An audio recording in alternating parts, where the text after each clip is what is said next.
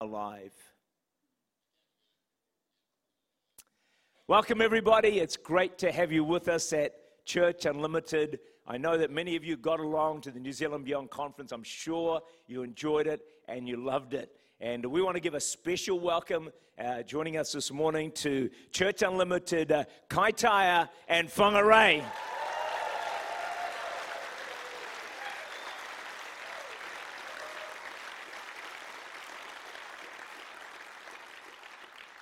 And we have uh, one of our conference speakers with us this morning that was just a, a great blessing to us, uh, both in Christchurch and in Auckland. If you didn't hear the messages, I encourage you to get a copy of them somehow through our information desk to hear the, the messages that were brought. Uh, it blessed our conference. We're so thankful to God to receive manna from heaven and be touched by God through His Word and by His Spirit. I want you to stand with me, please. Can we give a fantastic welcome to Wayne Cordeiro from Honolulu and the US of A to share God's Word with us today?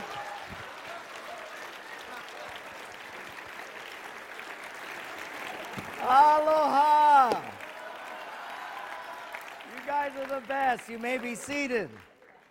Wow, I just flew up here. I was so excited.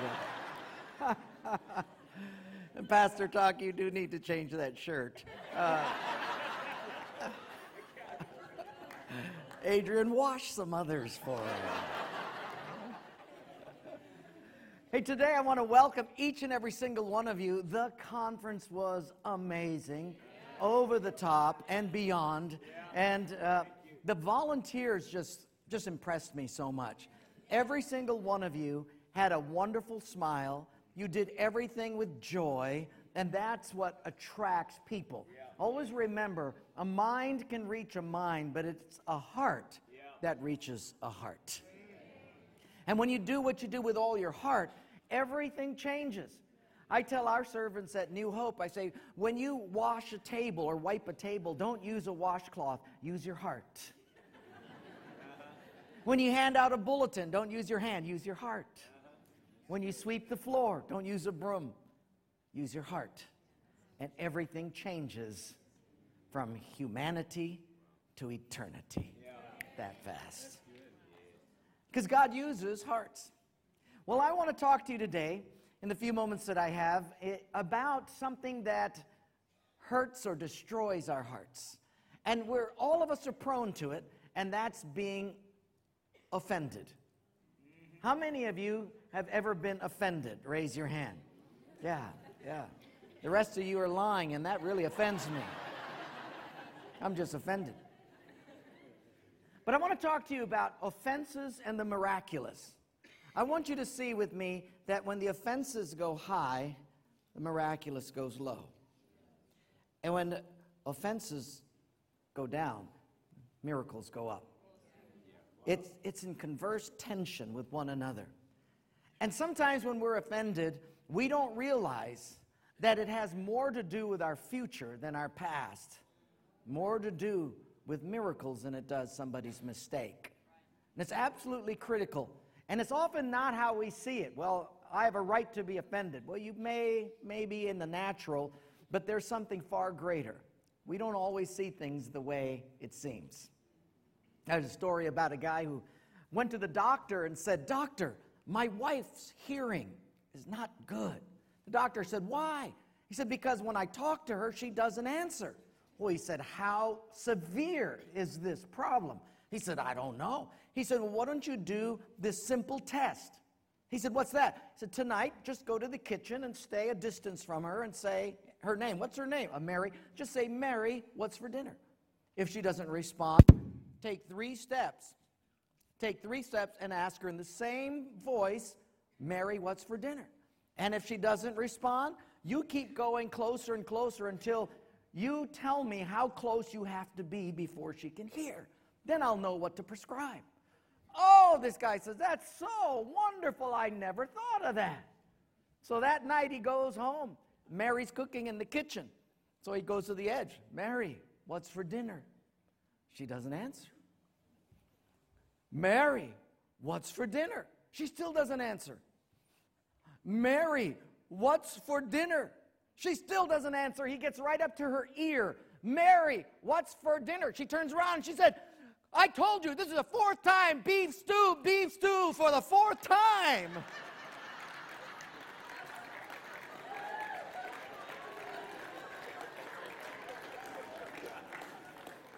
It's not always as it seems. It may not be their fault, it may be our problem. Offenses in the miraculous. Some time ago, I was in a restaurant and a pastor came whipping around. He sat in the chair right across from me and he said, You're Pastor Wayne Cordeiro. I said, Yes. He said, I've read your books and I listened to you on the radio. I said, Well, that's fine. He said, Do you have any more books? I said, Not right now. He said, I need them. I need them. I said, Why? He said, Our church is in trouble. Do you have another program, like a magazine or anything? I said, What's going on? He said, Well, I took over the church last year and uh, I've run out of programs. I don't know what to do. So I said, Well, how was the transition? He said, Not good, not good, not good. I said, You mean the passing of the baton was not, not good, not good? I said, Well, tell me, how did it happen? He said, Well, one day the pastor came up, put his Bible down on the podium, and said, Could I have the board members and elders stand up? They stood up, and he said, These are the reasons why I'm leaving this church, and left. I said, No way. He said, Yes, way. I said, That didn't happen that Sunday. He said, Yes, I was in the front row. I was a youth pastor. And that's why I'm the pastor, because it happened that Sunday. I said, It didn't happen that Sunday. He said, Yes, it did. It happened that Sunday. I said, No, it didn't. It happened one or two years before. And when people got offended and they never let it go, and it has brought death. It didn't happen. It surfaced that Sunday. It didn't happen that Sunday. It happened weeks before, months before. I was in uh, Palestine. Uh, I go there, is my 18th year. I take tours there and study tours. And I was uh, up by Bethlehem talking to some Palestinians. And I said, Why do people um, put bombs on themselves and, and blow themselves up? And they said, Well, because you take our land. I said, We? Yes, you. I said, When did that happen? They said, Well, you came down and destroyed our cities. I said, Whoa, no, when was this? They said, The Crusades. I said, The Crusades, that was 1099 AD. yeah, but that was you guys, you're Christians. I thought, Let it go.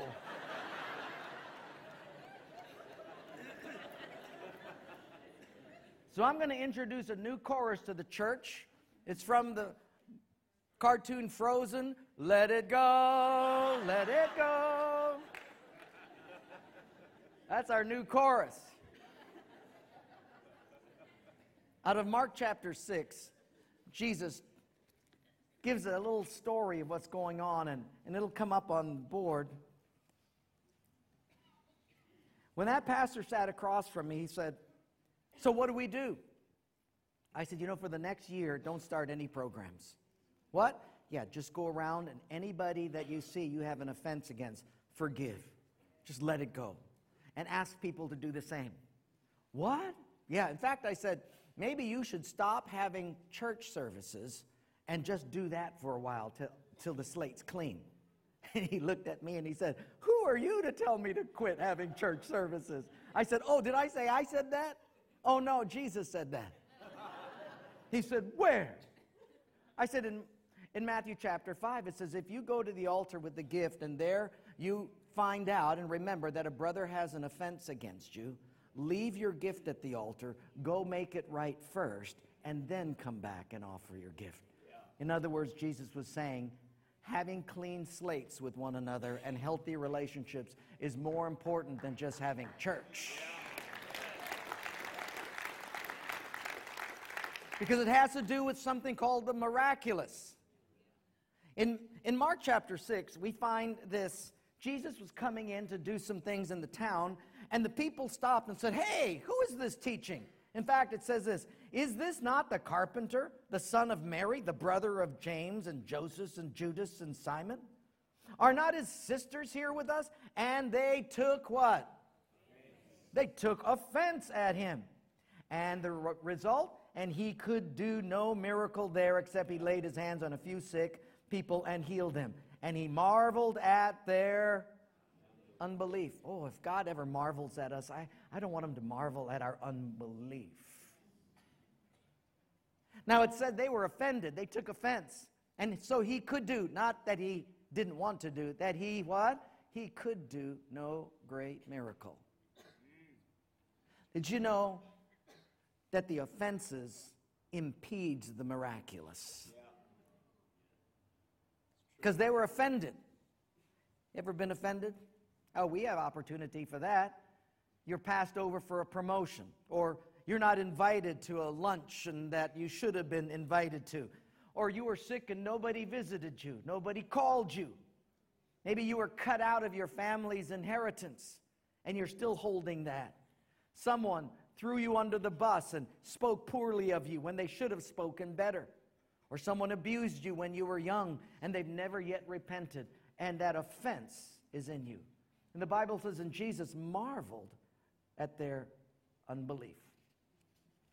See, the thing is this you will either hold on to offenses and let go of the miraculous, or you'll let go of offenses so that you can take hold of the miraculous. Indeed, miracles are so necessary. How many of you could use another miracle? Raise your hand. Yeah, I need a ton of them. So, because I need miracles, and a lot of them, mm-hmm. I can't afford to hold on to offenses because I need the miraculous. Do we need miracles in this church? Then we have to choose. You have to choose. It said that of Jesus, that you see, Jesus had so many opportunities to be offended, didn't he? I mean, you think about it. When he was born, they pushed his mother into the cold night. And then Herod tries to kill him when he's a kid. And then all the time growing up, all of his buddies are teasing him, saying that he's an illegitimate child. And then they continue and say, and your mom's a kook. Why? Well, she says, God conceived the baby. She's a kook. And then he's chased by demons. And when he gets on his own, he has no place to lay his head and rest. Foxes have their holes, birds of the air have their nests, but the Son of Man has no place. He's despised by men and he's hated by religious leaders. And then they trump up some charges. He has to endure false reports, trumped up charge, and they put him in with deceitful testimony. They put him into a trial, lie about him, and then he's murdered by torture. Do you think Jesus had opportunity to be offended? Yeah. Way more than we. But he made a choice. And it's found in Isaiah as a prophetic or messianic prophetic word. And, and it'll come up on the board, but in Isaiah 42, verse 4, it says, The choice he made was this He will not be disheartened nor crushed until he's established justice on the earth. Do you think he had a chance or an opportunity to be, an opportunity to be disheartened and crushed? Absolutely. But he made a choice, and so must we. Because we need the miraculous. You must say, I will not be disheartened or crushed until God fulfills his purpose in my life. Because once I hold on to offenses, all of that stops. I can't afford to hold on to offenses. I need the miracles of God more than you'll ever realize.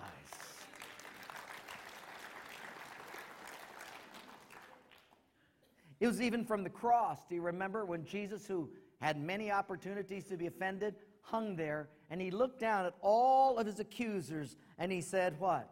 Father, forgive them, for they know not what they do. Yeah, some of you say, But yeah, but Jesus doesn't know about me. I've been offended pretty badly. I've had an abortion or I've been abused sexually. He's a man, he hasn't been abused sexually, he doesn't even know the pain of abortion. And I remind us when Jesus went to the cross, he took all of the sins of the world on his shoulders. Not half, not 40%, not even 85% of the sins of the world. He took how many? 100%. All of the sins. So even the pain that a woman has gone through because of a sexual abuse, he felt that. He took that on him. The pain of a post abortion depression. He felt that. He knows. That's why in the book of Hebrews it says, We don't have a high priest who cannot sympathize with our weakness, but he has been tempted in every way as we, and yet without sin. Therefore, we can draw near with confidence to the throne of grace and find help in time of need. Don't we have a great God? We have a great God. Because he's taken all the sins. He knows exactly when a young woman cries, he knows exactly what she's going through because he took that sin on his shoulders. And even though he has all the sins of the world, he can still say, Father, forgive. Why? I'll tell you why. Paul the Apostle speaks of this. In fact, just a little later, Paul, who understands this, knows that, that forgiveness isn't an option. He has to. Why? To keep himself clear for the miracles of the gospel. Once he stops and, re- and refuses to forgive an offense is kept, then the miraculous stops as well. In fact, let's, let's take a look at this. Second Timothy, it says this At my first defense, Paul says, no one supported me, but all deserted me. Then he says this. What does it say? Read it with me. May it not be held. I thought, wow. Everybody deserts you, they all run from you, and you say, may it not be held against them. Why? He tells us in the very next sentence so that through me the proclamation of the gospel might fully be accomplished and that all that the gentiles that they'll hear the gospel. You see he says, he's saying i've got to forgive. Why? So that the gospel will continue to flow through me. You'll have a lot of chances to get offended but you have to just keep it going and let it go why? It's not because they were right or wrong. It's because I need the miraculous to continue to flow. That's it. That's it. It has nothing to do with how good they are, how bad they are, how good I feel, or how horrible that sin was. I gotta have my heart clear because I want the miraculous more than anything else to flow through me. Because once you're offended, the gospel stops. If you're mad at somebody, you think God's gonna use you to reach him with the gospel? No, you don't even like him. So you've got to keep that heart clear.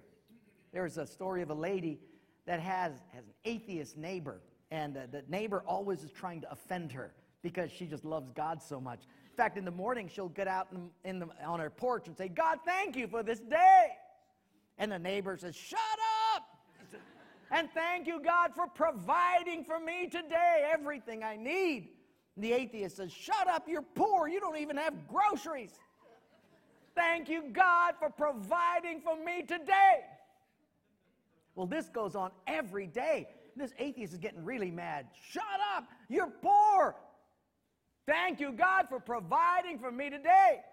He thought, I'm going to really mess her head up. You know what I'm going to do? He went down to the grocery store, bought some groceries, and put it on her porch and snuck behind some bushes.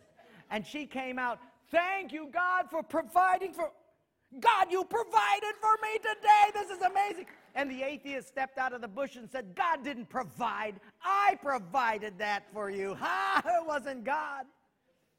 And she looked at him. She said, God, thank you not only for providing for me, but you even had the devil deliver it.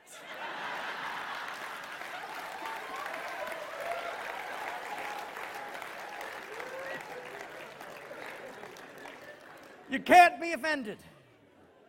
Let it go. But you know what's worse than holding on to an offense is shouldering somebody else's offense. Oh, it's, it's, it's devastating. Can't do it. You see, the Bible says in the book of Proverbs that God gives grace to the afflicted. So, if this person has been afflicted, will God give him grace? Absolutely. According to Proverbs, God gives grace to the afflicted, which means I'll give you the grace to be able to handle it and forgive. I'll give you all the grace you need, all the grace in the universe. Now, if this guy is here and I come and I say, What happened? Well, so and so called me an elephant, an ugly gorilla, or whatever. And I, What? He did? That was terrible. He's an elephant. He's worse than he's an ugly gorilla. Yeah, I hate him and I take and shoulder that person's offense and I say, Let's just gang up on him. Now, was I the one that was afflicted? No. This other per- oh, sorry, this other person was afflicted, right? Not me. So if I shoulder his offense, is there grace for me? No, there's grace for him. Now watch this. I have an offense and there's no grace. It will destroy you. That's why the Bible says, see to it in Hebrews 12 15, see to it that no one falls short of the grace of God, that by it a root of bitterness springing up causes many to be defiled and destroys a bunch of people. So there's no grace for me. So if someone is offended that's your friend, what should you do? You go and usher them to Christ's grace. God's given you grace. You, you seek that. I'll pray with you. God will give you the strength to be able to overcome that. And that's the best thing you do. But don't you dare take that offense and thinking that's what friends do. No. Friends usher one another to Jesus so that they can apprehend his grace. Jesus uh, turns to a Syrophoenician woman, and she comes up, and this is just right next to this in Mark 6, and she's offended. And so it seems. A Syrophoenician woman who was a Gentile of the Syrophoenician race, and she kept asking Jesus to cast the demon out of her daughter. Now, watch God's re- reply. He was saying to her, Let the children be satisfied first, which means the Israelites, not the Gentiles. For it is not good to take the children's bread and throw it to the dogs. I thought, What? Calling her a dog? That offends me. But look at her response. This is so cool. But she answered and said to him, Yes, Lord, but even the dogs under the table feed on the children's crumbs. I thought, Good on you, girl. That's amazing. You refuse to be offended or take any offense. And what was Jesus' response? This is amazing. He turns to her and he said to her, Because of this answer, the demon has gone out of your daughter. A miracle takes place. She refused to be offended, and a miracle is the result. Do you understand? Offenses and the miraculous. We need miracles way too much to take on an offense. Do we have opportunities to do so? Everywhere humans are, there will be offenses. There'll always be somebody that'll offend you, intentionally or unintentionally. But don't you take on anybody's offense and don't keep one of yours because we need the gospel to go through Church Unlimited. We need miracles to flow to and through this church. So every one of us has a part. Let me finish with a story. My wife Anna is just the sweetest lady, and uh, uh, she was. I, I was doing a wedding, and she was coming to the wedding after me, and because I have to go a little early and and set things up. So she brought her own car, and she was going to come maybe 30 minutes after I had left. Well, on the freeway going to the wedding, she inadvertently cuts this car off. She changes lanes, and the car, the driver in back of her, got incensed and upset. And this was a big lady. Now, my wife is about only about this tall, and, and she's real sweet and demure. And this lady was gargantuan, and so she had a, um, what do you call it, a ute or a SUV? Yeah. So she's got one of these big cars, and she runs up right onto the back of my wife's car, and my wife sees her, and she thought, oh. So she pulled back in, and this lady pulls right back in. She pulls out, and so finally she comes to the exit where the wedding is, so she takes the exit, and this lady follows her right up to the wedding. She parks her car and she gets out and she's mad. And my wife, she's just so sweet. She looks and she turns around and she thinks, this lady came all, the, all the way to the wedding. She must be from our church. So she went up there and hugged her. Hi. and this big lady's like, What do you do when you're mad and someone hugs you? She said, You cut me off on the freeway. My wife said, I did. I'm so sorry. And she hugs her again. and you could have you could have banged my car. She said, I'm so sorry, and hugs her a third time. By this time, this lady doesn't know what to do. She says, Okay, Don't do it again. And she got in her car. and I thought, there's a lady that refuses to be offended. And that's why God uses her in a special way. God wants to do the same with every single one of us. Do you have something that you need to let it go? Let it go. All of us do. And it's not just a teaching on forgiveness, it's a teaching on the miraculous. I need God's miracles, and you do too. And maybe if we will clean the slates, God's miracles will increase. Otherwise, we can be like that pastor and have hold, that church held offenses for years, and it only brought death.